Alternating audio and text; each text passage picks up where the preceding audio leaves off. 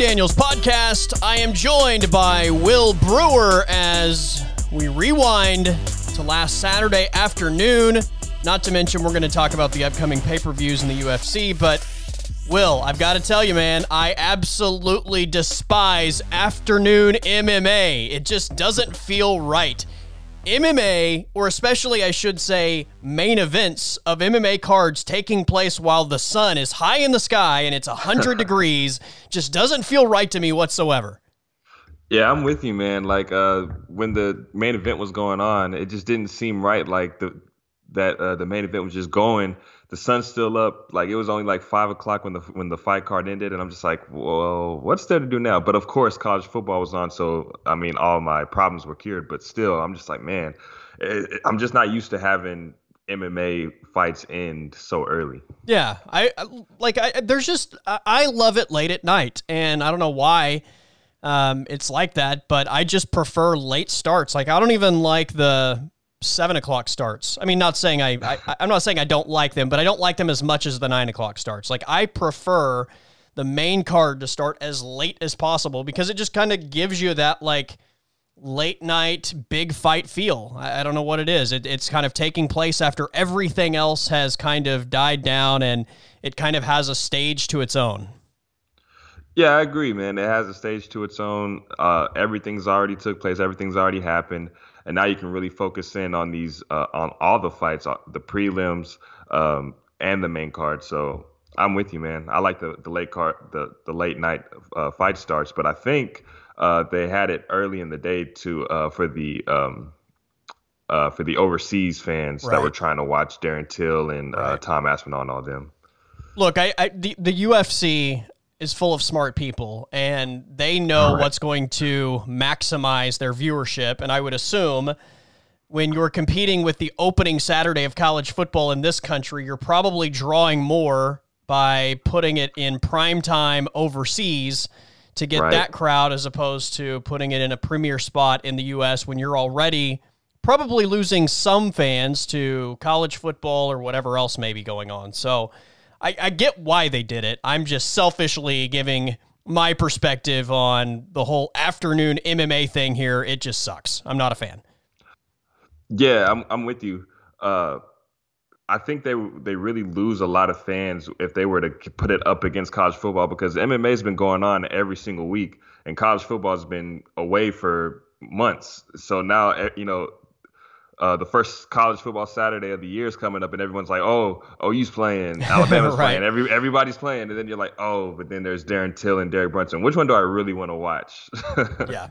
And then next weekend, obviously the NFL kicks off. They're not going to compete with the NFL. We have a week off yeah. before the Anthony Smith Ryan Spann card, which uh, man, it's you take a week off. That card is not necessarily loaded per se.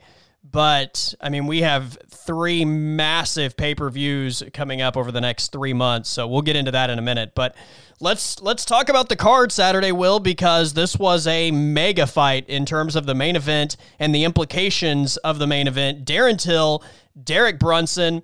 Look, I, I picked Darren Till to win this fight. I thought that his takedown defense was going to be just good enough to prevent Derek Brunson from taking him down repeatedly and having his will. I, I, didn't necessarily have a lot of confidence that Till's ground game was great, but he's a strong guy. He, you know, I, you've heard people talk about his hips and, you know, just being able to fight off what Derek Brunson was going to do to try and take him down. And I thought that he would probably have more success than failure in that department. And we saw when it was on the feet, Darren Till was clearly the better guy. The problem was I, I thought, uh, and you sent me this text message over the weekend. He didn't uh, manage his distance very well. I think the first takedown was a situation where he got a little bit off balance in the striking, and Derek Brunson was able to get to him, take him to the ground, and that was vicious ground and pound in that first round. And uh, Darren, Darren Till wore that first ground and pound the rest of the fight. But uh, what an incredible performance for Derek Brunson, who now makes it five straight wins in the middleweight division. Yeah, I, I picked Brunson because um, I wasn't sure how Till would do with someone who was such a strong wrestler. Of course, on the feet, Till is miles ahead of Derek Brunson, and it showed in the in the small exchange that they had on the feet. Uh, Till was definitely the better guy, but um, just Brunson being able to to dictate where this fight takes place, because at any time uh, he was able to uh, uh, get him to the ground. I mean, a few times Till did um, stuff some of those takedowns as the fight started to uh, to wear on a little bit, but um, Brunson was getting some really, really timely takedowns. Whenever Till was starting to hurt him, uh, I mean, he was really um, uh, he had a lot of tenacity to finish his his shots. So um, credit to Derek Brunson. Um, I didn't know I wasn't sure how he was going to fight against a, a, such a skilled striker, uh, but he definitely took it to the ground as, as much as he needed to. And when uh, Till did have him hurt, uh, he knew uh, I need to get this fight to the ground. So it shows uh, um, some good fight IQ. But like I was telling you about with Till, man, I, I didn't like how he was managing distance because when you compare it to a guy like Izzy, Izzy's so far away, he's gonna uh, chop up his legs. And when Till was uh, was kicking Brunson's leg, he was having a little bit of success. When I think back to Izzy, like he's so far away from these guys, and he's doing just enough to score. Um, it may not be the most um, entertaining fight, but he's he's making these guys, he's forcing these guys to come in. He's gonna see these guys from a mile away come in, and that's why he made Brunson look foolish in their first fight. Uh, he knew when the shot was coming. He knew when Brunson was going to attack because he manages distance so well. Um, Till just didn't have that. Um, Till's a very skilled striker, but um, the distance management in this fight uh, was just was just off. Well, and how many times, Will, have you seen a striker against a grappler and the striker hurts the grappler in the stand up and then gets overly excited, doesn't stay yeah. disciplined, gets too close, or you know goes for that that finish, and all of a sudden he's you know not not. Uh, aware of the fact that the guy's going to try and grab him and take him to the ground at the first available opportunity because the guy's hurt, right? So, right. I mean, this was the case with Darren Till, I thought on Saturday. He had Brunson hurt at the beginning of the third, and all of a sudden, I think he just got overly excited like, "Hey, I can I can maybe finish this guy or put him away." And he kind of just went uh, abandon all defense and I'm to I'm gonna, just going to go try to land the big shot and next thing you know, Derek Brunson in survival mode is able to get his hands on him, get a hold of him, take him to the ground, and that was it. I mean, it's you know, it, it, this happens all the time in MMA.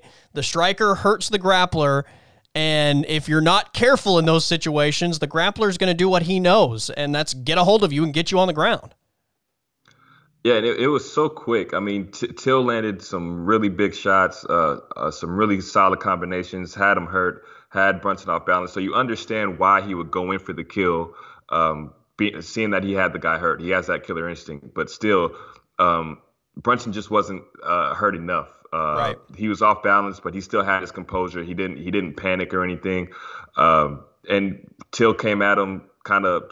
I'm not gonna say sloppy, but he came at him really off balance. And it, that at that point, it's really easy for a guy uh, skilled of a wrestler as Brunson to get him down. And then, you know, it, it for a second it's looking like Till's going to win, and then all of a sudden he's in such a terrible spot. Yeah. I mean, that that change was just so quick. Uh, it was crazy. Yeah, I like part of me wants to like say that he he somewhat got reckless, but I don't yeah. even know that it's necessarily reckless as much as it just kind of became tunnel vision, right? Like he hurt Brunson, yeah.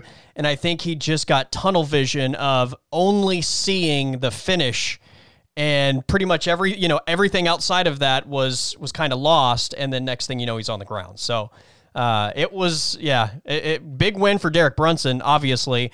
Uh, let's let's start with the implications of this and we'll start with the Darren Till side because I sent you a text message before this fight started and said Darren Till has lost three of his last four.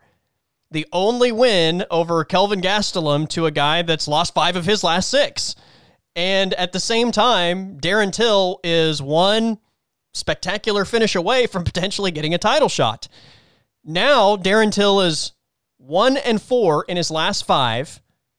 Again, that only win is over Kelvin Gastelum, a guy that's lost five of six. What's next for Darren Till? Man, uh, you know, at first when he did beat Kelvin Gastelum, Kelvin Gastelum had just came off that Izzy fight. So at the time, that fight, uh, winning that fight against Gastelum, that put Darren Till in a in a really really uh, good position in this division.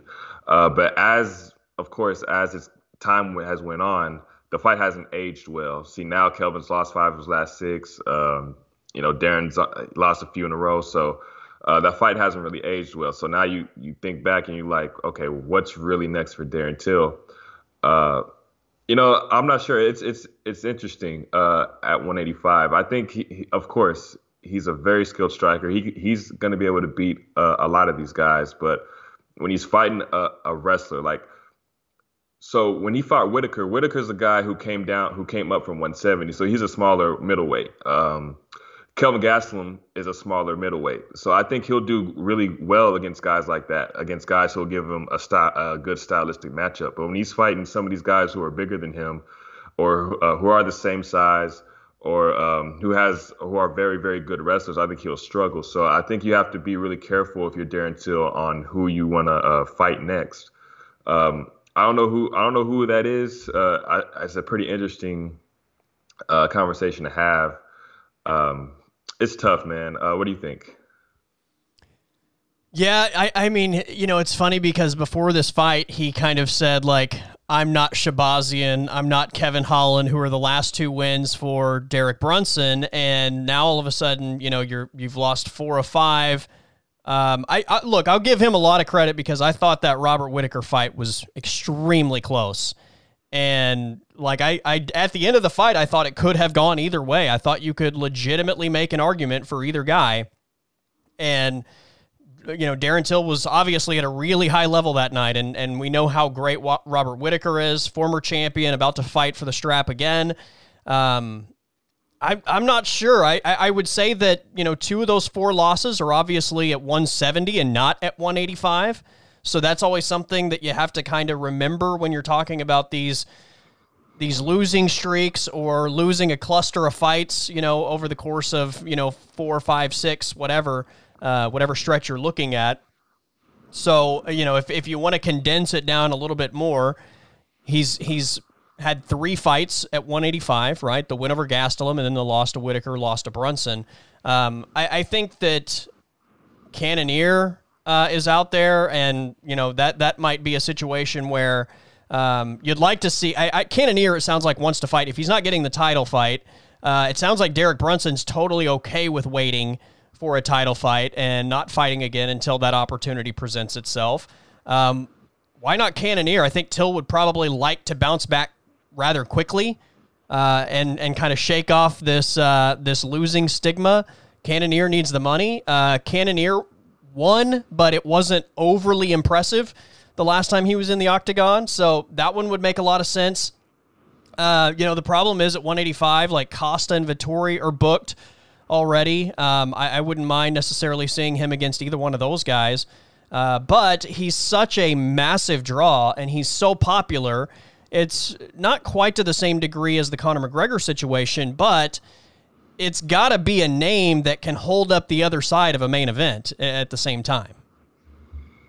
Right, because uh, that's what Darren Till's um, star is, has called for. It's, it calls for main events uh, of fight nights. It calls for uh, co-main events in Madison Square Garden, like he had with Kelvin Gastelum. Uh, he's a, he's a big star um, uh, in the UK. Everyone loves him there.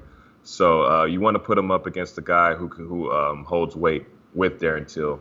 Um, maybe maybe if Kevin Holland can get a few wins, maybe you give Darren Till uh, Kevin Holland in the main event. I think that would do uh, that would be good.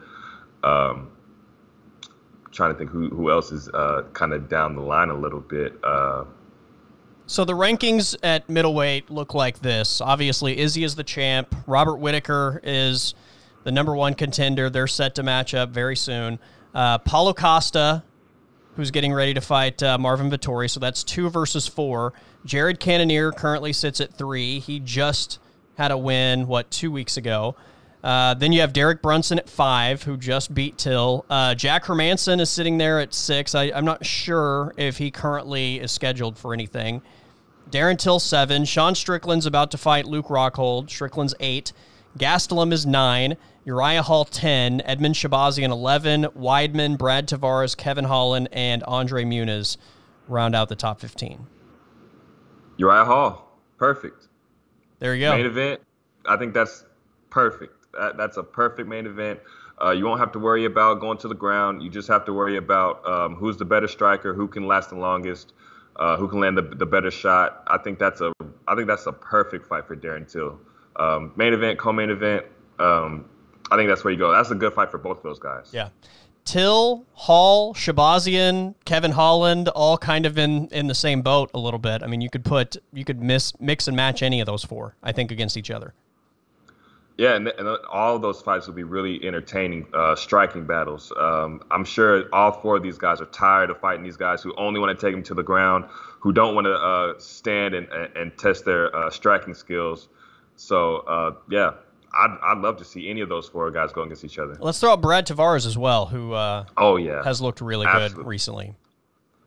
Yeah, yeah, you could put uh, Darren Till against Brad Tavares as well. That would be a good fight. Um, if you get a win over Brad Tavares, that means that you're definitely in the upper echelon of the division. I remember when Izzy beat him. I remember when Edmen Shahbazyan beat him. Like when you beat a guy like Brad Tavares, that's when you know, like, okay, this guy, he's got something. So yeah, I would love to see Till against Tavares. All right, Derek Brunson, uh, obviously five in a row. The last loss was to Izzy. Uh, he he said like I'm not broke, I'm not poor, I don't need the money. I will wait for that title shot. Is he deserving in your mind of the title shot? Yeah, I think he's deserving of the title shot, but I think with the circumstances that are in place, I don't think um, he's going to be able to wait I think it sounds good. I think you know he, him saying that he's going to wait. It sounds perfect. You know, wanting to be maybe the backup fighter to uh, Izzy and Rob whenever they fight. But um, I think the middleweight landscape, I think it's just going to continue to get kind of logjam for whoever's next. Like you got Cannonier who's saying he he'll he'll fight someone else, but he's like I deserve a title shot. Brunson just thinks he deserves a title shot um, whoever wins out of Costa and Vettori is going to say that they want a title shot. So if you're the UFC, you got you got three guys who are like, okay, I deserve a title shot. Of course, you can pick one and just be like, okay, you're next. Or um, I think what I would do is put Cannonier and Brunson together. Uh, these are two guys who haven't had a title shot yet. Put them together. Whoever wins gets the next title shot. Um, Costa and Vettori kind of already had their chance. I think they're the they're the guy who kind of has to wait. But uh, for me, um, Cannonier's only loss was to um, was to Rob was to Whittaker, and you know Brunson's done really well since he's fought Izzy. I don't think he's lost since he fought since he uh, lost to Izzy. So uh, he's won five in a row. If if you're a guy who wants to challenge um, for the title against the guy who's knocked you out, you have to have these wins. You have to rack up win after win after win, and that's what he's done. But I don't think he's fought a guy who really can test him in, in all areas. Like Till can't test him with the wrestling. Shahbazyan can't test him in wrestling. Holland can't test him in wrestling. He's fought all strikers, which is good when you're going up against a guy like Izzy. But um, fight a guy like Cannonier. I mean, if you if you uh, beat a guy like Cannonier, I think uh, that really there's no other way to go. Like you're the absolute next guy. So if I, if it were me, um, if I'm the UFC, I'm like, okay, Derek, you, your your last um, your last roadblock to get to Izzy is fighting Jared Cannonier next year. Do that, and you got the you got the title fight.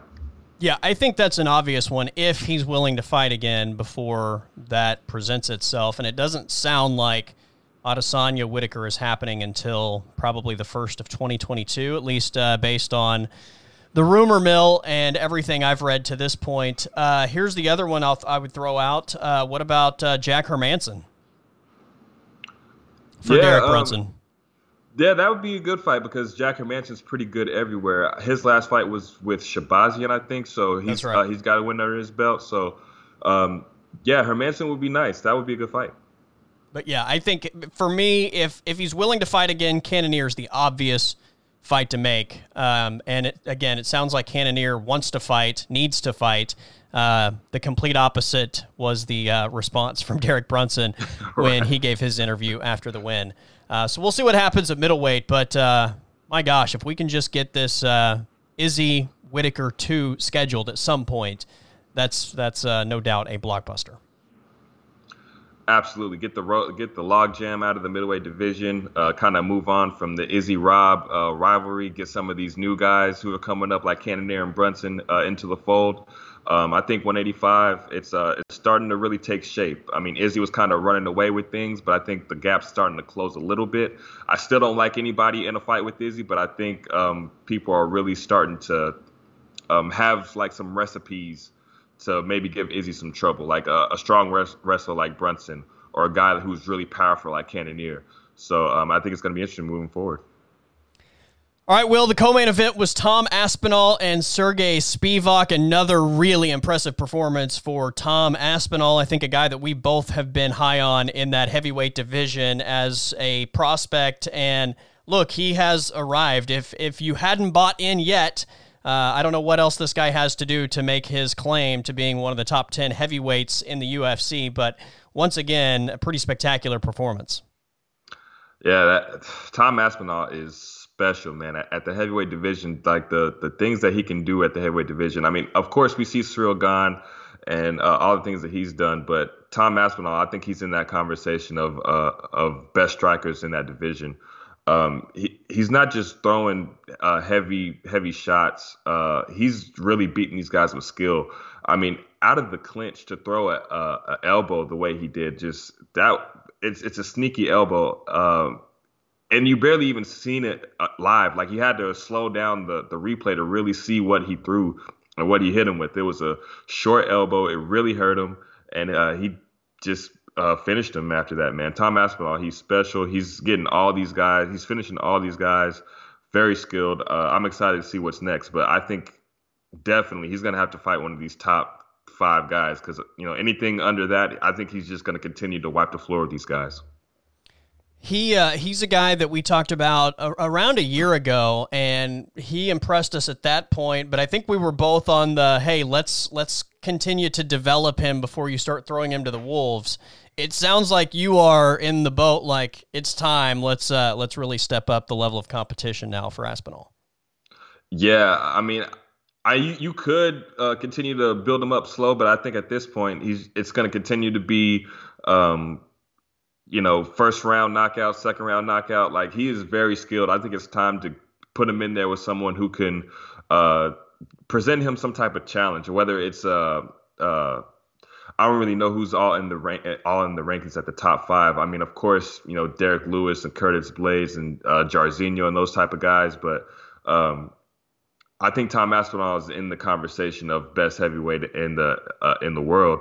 The problem is you got a logjam at the top, so you know, Tom Aspinall's kind of like the odd man out, but I think he's very he's very special for sure.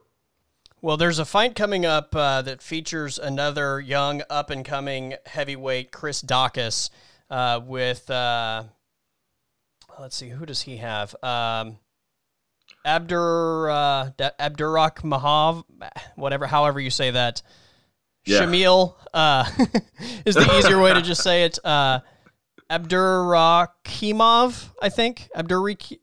Anyway, people are just going to laugh at me as I continue to try and pronounce that. But uh, Chris Daukaus is another guy that I think is kind of in the Aspinall um, level of, you know, newer, uh, new-ish UFC heavyweight that is a prospect that's been pretty impressive, that's currently ranked in the top 15.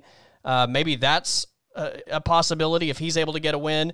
Uh, other than that, I think for the most part, pretty much everybody else outside of you know Stipe Miocic is is booked at the moment. Well, yeah, if I'm Tom I'm, I'm probably looking at that uh, Chris Daukaus versus Shamil fight and thinking like, okay, this is the guy who's next because both of these both of those guys are ranked in the top ten, I believe. I think Daukaus might be seven, and Shamil might be like ten or eleven. So uh, I think Aspinall was like 13 at the time, which kind of shocked me. I thought he would be yeah. uh, a little uh, above that, but um, yeah, if if I'm Aspinall, I'm looking at that fight as okay. These two guys, um, they're both ranked ahead of me. Whoever wins this, I'm sure they'll probably get a jump in the rankings. Um, I'm gonna I'm gonna uh, probably I don't think he called out uh, anybody, but if I'm Aspinall, whoever wins that fight, I'm calling them out like on social media or something because that's a really good both those matchups, yeah. whether it be Aspinall versus Shamil or Aspinall versus Chris Daukaus, those are really good matchups. So Ngannou has gone. You know, when that eventually gets done, and it, it's kind of sounding like maybe January. That'll be the January pay per view. Uh, Stipe obviously is is currently uh, on the sideline waiting to see what happens. Same thing for Derrick Lewis. Curtis Blaydes has Rozenstruik. Uh, Volkov has Tybura. Uh, Daukaus has Shamil. Uh, let's see. Walt Harris has somebody coming up. Um, uh, oh, Tai Tuivasa. Right. So, yeah. Uh, and then Sergey Pavlovich is still a guy that's uh, that's waiting to get an opportunity. Who I, wasn't he supposed to be on this card? I think he was. You know, I actually thought that Tom Aspinall was supposed to fight him. I think yeah, I think that's right. And then okay, okay, that makes a lot of sense because I was wondering like, okay, Sergey Spivak okay. Yeah, I, I think Spivak sure may have. Uh, it, I think it was originally in. supposed to be Pavlovich, and and they just have the same name, but I didn't even yeah. think like, yeah, this is a different person. yeah. Uh, but whatever it is, yeah, keep an eye on Tom Aspinall.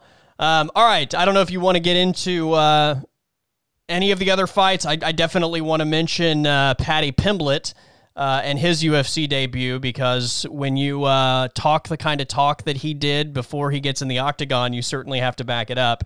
And he no doubt backed it up. Will, I was uh, I was texting Ian Parker over the weekend, and I was just at, I was like, "Is this Paddy guy legit? Like, what do you think of him?" And so we were we were going back and forth, and then the fight ends the way that it does, and I was like, "Here's the deal. This guy is like." The floppy blonde hair, right?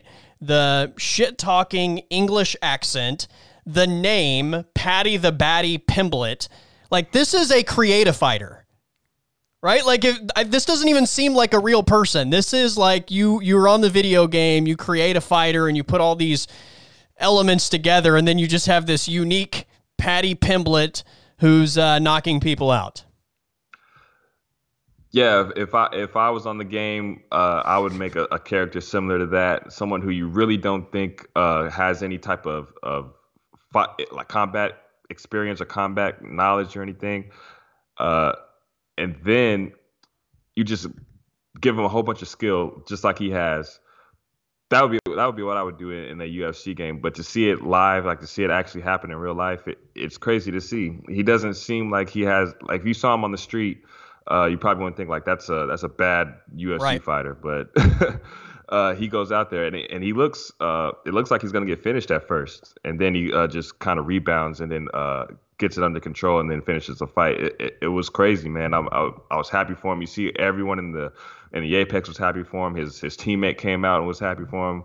Um, he's got all the all the makings of a star, so we'll see how it goes. Yeah, he's he's unique enough that he's going to stand out. And then like i said when you make the headlines that he made coming into the ufc to talk the talk that he did um, anything short of a finish is going to be a disappointment. And he got the finish but honestly i think i'm more impressed by the fact that he got caught and survived it right? He he had wobbly legs at one point early in that fight and he was able to survive that and still come away with the uh, with the finish win on his own. So uh, another name to highlight because I'm sure he's going to be given big time opportunities again. Because if you can sell your own fight, that's yeah. that's just unbelievably valuable to the UFC, and Paddy Pimblett certainly did that. Yeah, just just make people want to watch you. Like uh, it seems like the UFC doesn't want to be the the promoters who really want to put a guy out there like that. Like they want you to sell yourself, and then they'll do everything else afterwards. So uh, Paddy Pimblett does uh, a great job of selling himself, and uh, it made me want to watch his fight. It made you want to watch his fight. And this is a guy who, if you're not really a hardcore fan, you don't really know much about him. Right. Obviously, he comes into the UFC with a whole lot of hype, but you don't really know too much about him. Uh, but he definitely made a, a statement uh, in his debut fight. All right, Will, we went into this card. You had a five point lead in our Pick'em challenge. We were on opposite sides of two fights. You had Derek Brunson over Darren Till. I had Till over Brunson. That was a main event matchup, which gives you three points for the victory there. You also had Khalil Rountree over uh. Which I was on the wrong side of. So after I cut the nine point lead down to five, you bounce back and put it right back at nine. So it is plus nine points to Will Brewer as we go into an off week before that. Anthony Smith. Um, I said it earlier. Who's Anthony Smith fighting? Ryan Spann. Ryan Spann. Before that, Anthony Smith, Ryan Spann main event on, I believe, the 18th. Yeah, man. You know, I just had to go back to the drawing board. You know, I, uh, you know, Derek Brunson with his wrestling, I just knew um, he has more chances to win, so I picked him there. And then Khalil Rountree. Uh, do you see how big that dude looks? Yeah, that he's a monster. Massive. He is a monster, and then just he was throwing everything with like vicious intent, bad like, intentions. Yeah, bad, very bad intentions. Hatred in his heart. Yeah, I'm surprised that uh, Modestas uh, stayed in as long as he did, yeah. and then for it to finish with that uh, oblique kick that just yeah. tore his leg up, it was it was crazy. But uh, I'm glad to be having this nine point lead. He was making it a little uh, uncomfortable a little bit there, but chipping away. Back. I was chipping away. Yeah. Yeah, but you know, we just we hit you with the uh, Jordan turnaround fadeaway, man. There you go. Yeah. now you can you can go back to the recliner, prop the feet up, and uh, be comfortable with the point lead. Um, I, I, I do want to mention again, we're not previewing a fight this weekend because we are not back uh, in the octagon until Saturday, September 18th at the UFC Apex. But Will, the next three pay per view cards, we, we need to touch on this real quick. UFC 266, followed by 267, and then 268. Um, there's been an announcement that it sounds like Poirier Oliveira is going to be 269 in December, but as far as like the rest of that fight card, I don't, I haven't heard any other fights even rumored to be on that yet. So we'll just kind of hit the the next three, but let's start with 266 because this is Volkanovski Ortega. This is obviously for the people that watch TUF, probably a little bit of added excitement for that main event. Uh, Shevchenko, Lauren Murphy on this fight card as well. Nick Diaz, Robbie Lawler, Curtis Blaydes, Jairzinho Rozenstruik, Andrade Calvillo, Marlon Moraes, uh, Merab Dvalishvili, Dan Hooker, and Haqparast, uh, Shamil and Daukaus, as we referenced a few minutes ago. And I'm not going to attempt the last name again. that's a that's a pretty legit fight card. Oh yeah, that card is loaded. It's it's loaded with guys who are all ranked, guys and girls who are all ranked. You got uh, a rising prospect in Merab fighting a former title challenger in uh, Moraes. Uh, Jessica Andrade, who's uh, who was a former title challenger, just fought Valentina. Uh, Always a contender, Calvillo. I think. Always a contender at different yeah, weight classes agreed. as well uh, Curtis Blaydes, who's just coming off that knockout uh, uh, loss against Lewis, against Jairzinho, who's uh, pretty much a version of Derrick Lewis, if you will. He probably throws a little bit more kicks and is a little more active, but um, that's a really good fight. Of course, you got Dan Hooker returning. You got a really solid heavyweight matchup in the prelims. But of course, uh, everyone's going to look to that Nick Diaz and Robbie Lawler fight. you know, you, you go back to UFC 47, uh, how, however many moons ago it was. Um, it was a crazy fight for as long as it was, as it's lasted. And both of these guys, have they've had um, tremendous careers. Robbie Lawler, a former champion, of course. Nick Diaz is a former champion of uh, Strikeforce, I believe. So these guys have been doing a long time. Nick Diaz has been out for five years, maybe longer. But um, just the matchup itself is very intriguing. Uh, then, of course, uh, Shevchenko and, and Lauren Murphy. Um, who's going to be able to challenge Valentina? Who's it, who's going to be able to even make it interesting? You know, um, I don't know if Lauren Murphy's uh, the person, but um, anytime Valentina gets in there, it's a it's a show to watch. Um, and then of course the main event, uh, Volkanovski and Ortega. With how Ortega looked uh, last year against the Korean Zombie, um, he's made a lot of improvements. And Volkanovski, uh, the champion who's beaten Max Holloway twice, when you know anybody else against Max Holloway, you see what Max Holloway does to him. But Volkanovski is that one guy who just can't, who Max can't seem to solve. So, um, yeah, this fight card's loaded, man. Uh, from start to finish, it's a really, really solid fight card. And if you think that one's good, fast forward to UFC 267 because that is finally Glover Teixeira getting his title shot against Jan Blachowicz. The co-main is finally Aljamain Sterling and Peter Yan. Uh, also on that card, we have Islam Islam Makhachev and uh, RDA. We have Ankalaev and Oezdemir on that card. Volkov, Tybura. The return of uh, Chimaev against Jian Lian. We have Walt Harris and Tai Tuivasa. We have uh, Amanda Ribas and Jandiroba. I mean, wow. Yeah, you know this fight card is pretty stacked. Uh, now that you look, now that I look at it from top to bottom, it's very stacked. But uh, you're pretty excited for this fight card, aren't you? For Chimaev? Yeah, for for um, 267 in October. Yeah. I don't know if you knew this, but this is going to be another early um, early start time fight card. Oh yeah, I did know uh, that. Yeah. Yeah, so uh, I think midday, probably like the same thing with the till thing. Uh, but and I didn't know that the very next week is going to be 268. So I'm like, we're yeah, gonna have two back to back weekends, back to back. It's crazy, but yeah. these these this fight card, a lot of heavyweight matchups. Uh, Volkov and Tybura, Walt Harris and Tai Tuivasa. I'm very interested with uh, Islam and RDA. Uh, Khamzat Chimaev hasn't fought in a while. He had all the hype and everything. Uh, but now it got derailed because of COVID. Now we'll see how he looks. Um, and then, you know, of course, Peter Yan and Aljamain Sterling. Man, um, Aljo's coming in as a champion, but I, I, don't really think he should have the belt. I think that that it should be vacated at this point. But you know, he's going to come in with the title against uh, Peter Yan, who was completely decimating him in the first fight. And then, of course, Jan Blachowicz against Glover Teixeira. Um, Glover Teixeira is still doing it, still at a high, competing at a high level at 44 years old. It's it's crazy. And then uh, Jan Blachowicz, a champion who's coming off that win against Izzy. It's a it's a really solid fight card. Two of the nicest guys maybe on the entire roster fighting for uh, you know what what was for for I mean I, I would say fair to say for for the majority of the time the UFC has been around, the 205 division has been the star division. Yeah, you know, it's been the star division. You've had Jon Jones at the top of the division. Uh, you've had DC at the top of the division for years. Um, and now, you know, after what 10, 11 years of, of it just being Jones in DC, uh, now you got Jan Blachowicz, who has really uh, uh, his career has been re, revamped in, in, a way. So um, it was a guy who was kind of close to being cut, and then he comes back and goes on this crazy run to become champion. Crazy. And uh, Glover Teixeira fought Jon Jones uh, many moons ago, and he's completely he's went through it all uh, since he's uh, fought Jon Jones, and now he's finally back uh, seven years later to get a title shot. Very very crazy story. Um, so both these guys they deserve to be in this spot. So if UFC 266 didn't get you excited, and then we just ran down UFC 267, you're still not excited. There is no way on earth that UFC 268 doesn't do something for you.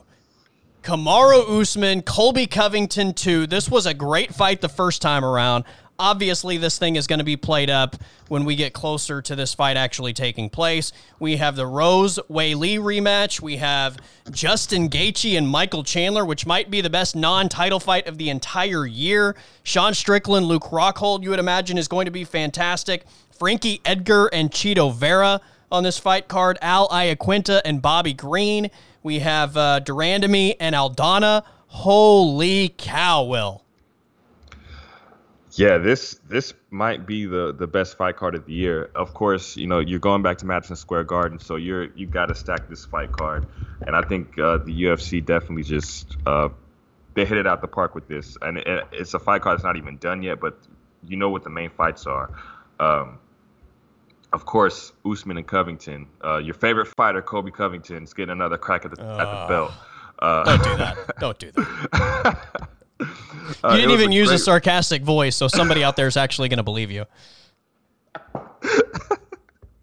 I just try to I just try to roll with it and try to hurry. Nice, nice. if you had used uh, like some sort of sarcastic tone, then I probably would have let it slide. But you said it so serious that somebody out there is going to be like, "Wait, what?"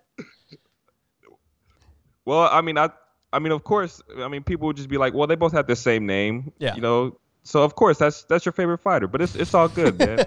I, I, I know you're a Colby Covington fan deep down. Oh man.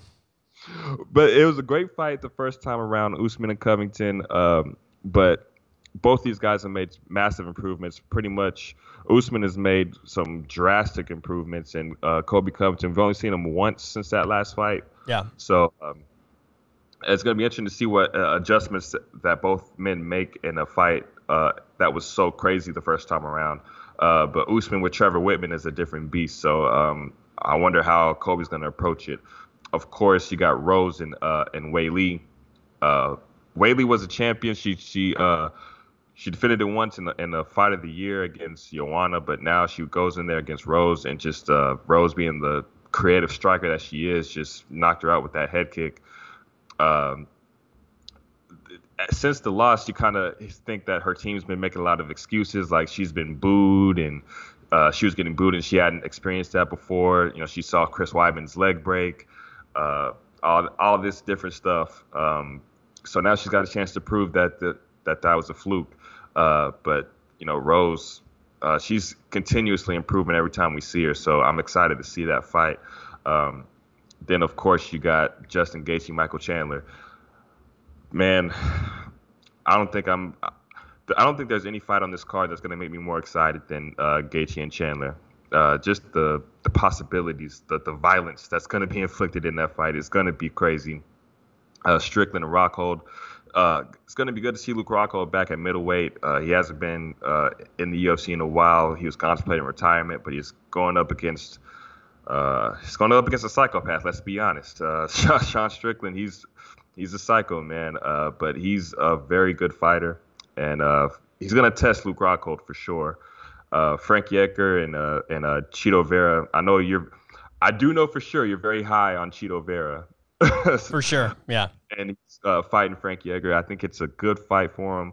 Uh, a, a, a solid step up. We haven't seen Frankie since he lost against um, against uh, Sanhagen. Yeah. Sandhagen. So uh, in that big knockout, but I still think uh, Frankie Edgar is going to be a player at 135. Um, Al Iaquinta Bobby Green, that's got fireworks written all over it. Uh, and then, of course, you got the debut of Alex Pereira, who is the only guy to knock out Israel yeah. Adesanya in kickboxing. So um, that whole car from top to bottom, man, it's going to be I, exciting. I didn't even mention uh, Shahbazyan and Imavov or uh, Shane Burgos and Billy Quarantillo. Like when you think about guys that are just fight of the night caliber fighters, like every time they're in the octagon, like Shane Burgos is one of those guys. Al Iaquinta and Bobby Green are are those guys. Gaethje and Chandler are those guys. Sean Strickland is that guy obviously Kamaru uh, and Colby Covington. Like, good lord, man. And then you got um, Weili, who fought in the fight of the year against Joanna. Yeah. So, like, I think from top to bottom, we're gonna have a hard time picking who's gonna be the fight of the night. I think we're gonna have to have like a ranking system yeah. or something about yeah. who we think is gonna be the the fight of the night on this one. Because now that I look at it, I mean, of course you think that you have like an easy answer, but now that you go down the list, like there's a few of them that are like, ooh, this one might be it. Yeah, it's just it's full of of guys and and gals that uh like literally every time they're in the octagon, it's like, are you not entertained? Are you not entertained? right, and then a fight like Edgar and Vera, even though it, it seems like it's a a, a real technical fight, that fight could end up being a, a fight of the night contender. Right. Because you know how tough the, both of these guys are. So yeah, from top to bottom, man, these these fights, they're they're gonna they're planning on blowing the roof off of Madison Square Garden yeah. for sure. I'm I'm genuinely concerned about what the fight night cards are going to look like over the next three months because I think everybody's booked on these three pay per view cards. Yeah, all, all the big names, right? yeah, they're yeah, all the big names are booked on these uh, pay per view cards. So I, I, think we might be getting some stale uh, fight night cards, but uh, I mean, of course we'll watch them, but uh, yeah, yeah, of course. Um, I don't even know. Uh, you might know better, but uh, what does the what does the Smith Spann card look like at this point? Are you aware? Have you? Yeah. Have you looked at the lineup? We've got Anthony Smith, Ryan Spann, of course. Jim Miller uh, is fighting Nikolas Motta on that card. Um, we have Pannie Kianzad and Raquel Pennington, um, Ariane Lipski and Mandy Böhm. So, I mean, not too many um, names on this card, but of course, um, people will tune in to watch um, Anthony Smith and Ryan Spann. Right. Okay, i have pulled it up now. Yeah, it's. I mean, there are there's some good fights on this, uh, but I mean, for for anybody that doesn't follow the sport closely, this would probably be a card where maybe they recognize the two guys in the main event and two or three others, and that's probably it. Yeah, not too many. I mean, you have uh, Joaquin Buckley who got that big knockout um, a couple Over years ago. Impa Kasanganay, who's also on this card. Who who is that? The Buckley knockout was against Impa Kasanganay, who is okay, also okay. on this card. Now I wonder how that makes him how that makes him feel like oh I'm, I'm, gonna go and see the guy that just yeah. knocked me out and I've been a I've been a meme ever since I've been uh, on videos and stuff ever yeah. since it's and Nchukwi by the way is on this card which uh, is another guy that I'm really high on since uh, his contender series win last year fighting Mike Mike Rodriguez, that's so that's going to be a pretty solid fight. Yeah. Uh, Montel Jackson's on this card, so that's that's good. Uh, Antonio Arroyo and Joaquin Buckley, the matchup is pretty solid. Hannah Goldy on this card, uh, Christos Giagos on this card, uh, Ariane Lipski.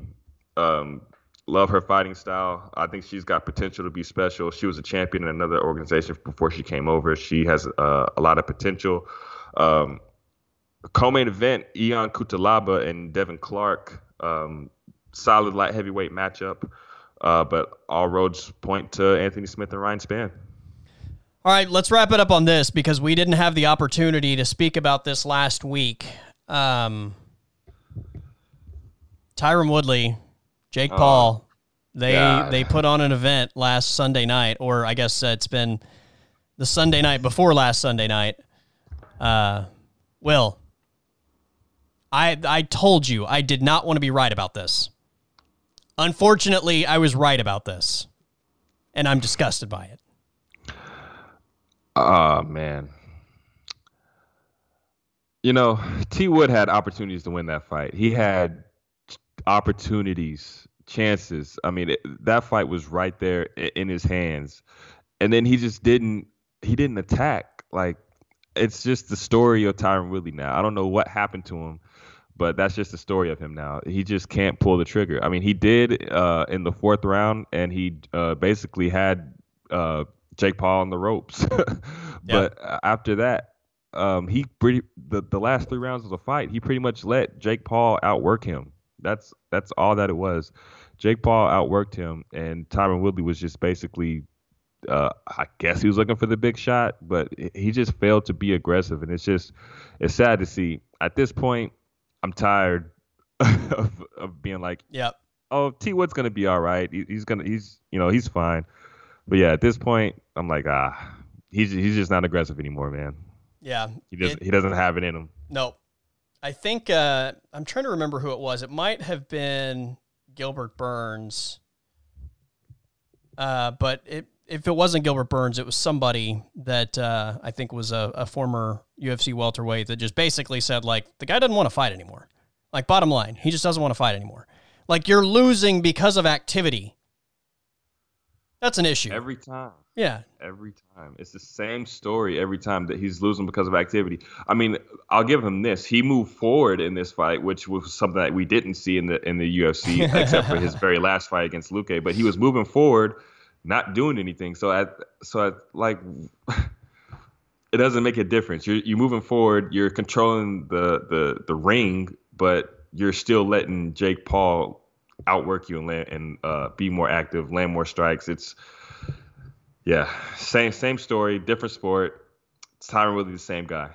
Yeah, and uh, the, the the tweet of the night, uh, I, I saw like right after the whole like tattoo thing goes down, the the post game or post fight interviews, and some guy tweets, "If Tyron Woodley fought with half as much energy that he had in that post fight interview, he would have won the fight in a runaway.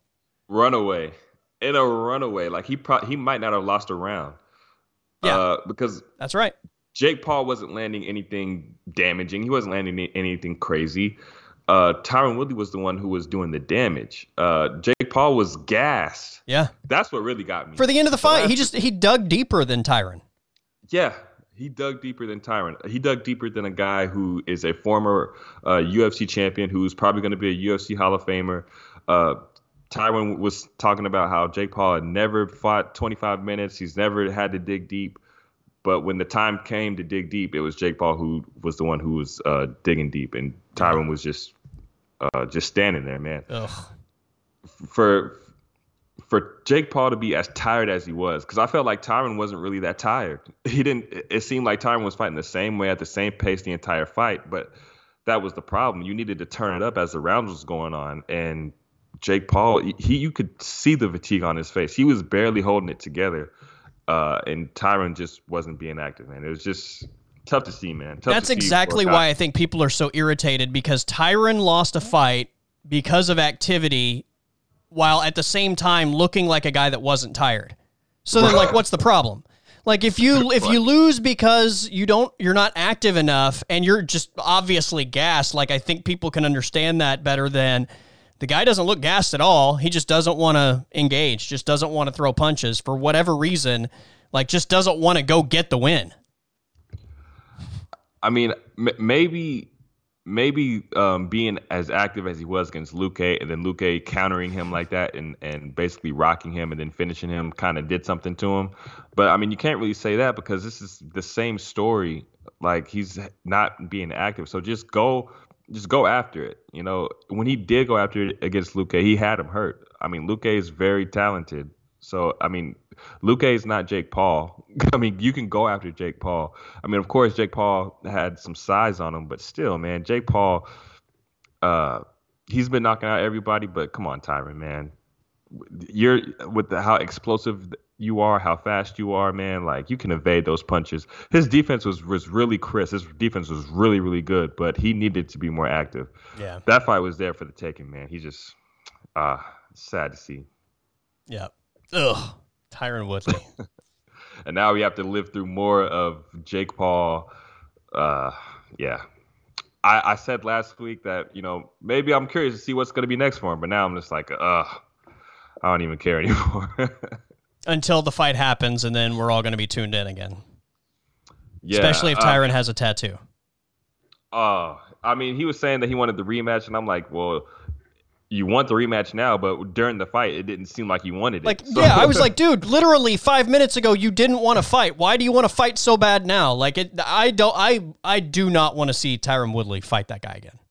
I, I don't either because if it's just another going to be another loss, I mean that's just going to damage him even more. Uh yeah. I mean for me, I I was kind of surprised at how much bigger Jake Paul looked than T Wood on fight day. Yeah. Um, I I was pretty surprised by that. Um, I would like to see Jake Paul fight um a guy kind of closer to his size uh, because he's calling out these UFC lightweights and Welterweights, yeah. Uh, Jake Paul's, and I mean, 190. Yeah, he's he's cutting down to 190. Yeah. I mean, on fight day, he was probably 200 pounds. Right. And uh, T Wood, uh, I mean, he's fighting at 170. He, that's he's probably walking around at 190. So, um, yeah, uh, I, I want to see Jake Paul fight someone a little uh, a little bigger next time. I mean, I'm sure he wouldn't do this, but uh, Jake Paul and Anderson Silva, that would be good.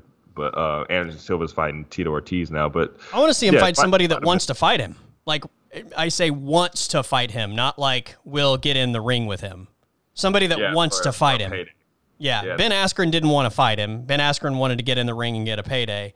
Tyron Woodley didn't want to fight him, obviously, but I mean, he he uh, I think did just enough where he thought maybe he could win, and that was it. But he didn't want to fight him. Clearly, put somebody Yeah, in there that wants to fight the guy. Yeah, I think Tyron was just really scared of being knocked out by him, and uh, that led to him being inactive. But yeah, put somebody in there who wants to fight him. But who who is that? Who really wants to fight Jake Paul? I mean, outside of the guys who he calls out, there's not really there's not really many people who are just like, I want to fight Jake Paul. I mean, of course, you have some of these guys like Tommy Fury and everything, but who really wants to get in there and fight Jake Paul? Uh, everybody for that payday. Everybody. But who's call, but who's calling them out? I mean, though. I mean, maybe the, maybe Jake Paul is maybe they're waiting for Jake Paul to call them out. Yeah. Yeah, I don't know that you want to be the guy that's like, I want Jake Paul. Exactly, that's what I'm saying. Yeah, but everybody's going to take that fight if it's if it's out. There. If it's exactly like like Ben Askren was offered that fight. This is a guy yeah. who just had hip replacement surgery, who was not thinking about doing any kind of combat combat yeah. training or anything, but he gets the opportunity to fight Jake Paul. He's back in it.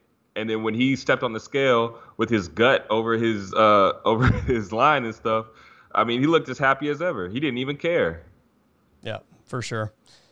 All right, my friend. No, uh, no fight card this week, uh, but we will be back uh, for the uh, Ryan Spann, Anthony Smith main event on September 18th, and following that, we have massive, massive pay per views, basically all football season. Yeah. So um, if you think that with football season you're going to forget about the UFC, the UFC is like, nah, we throwing fire card after fire card after fire card at you. So we're going to keep you uh, locked into the UFC. All right, Will, always appreciate it, my friend, and enjoy your Labor Day. You too, my brother. Have a good one.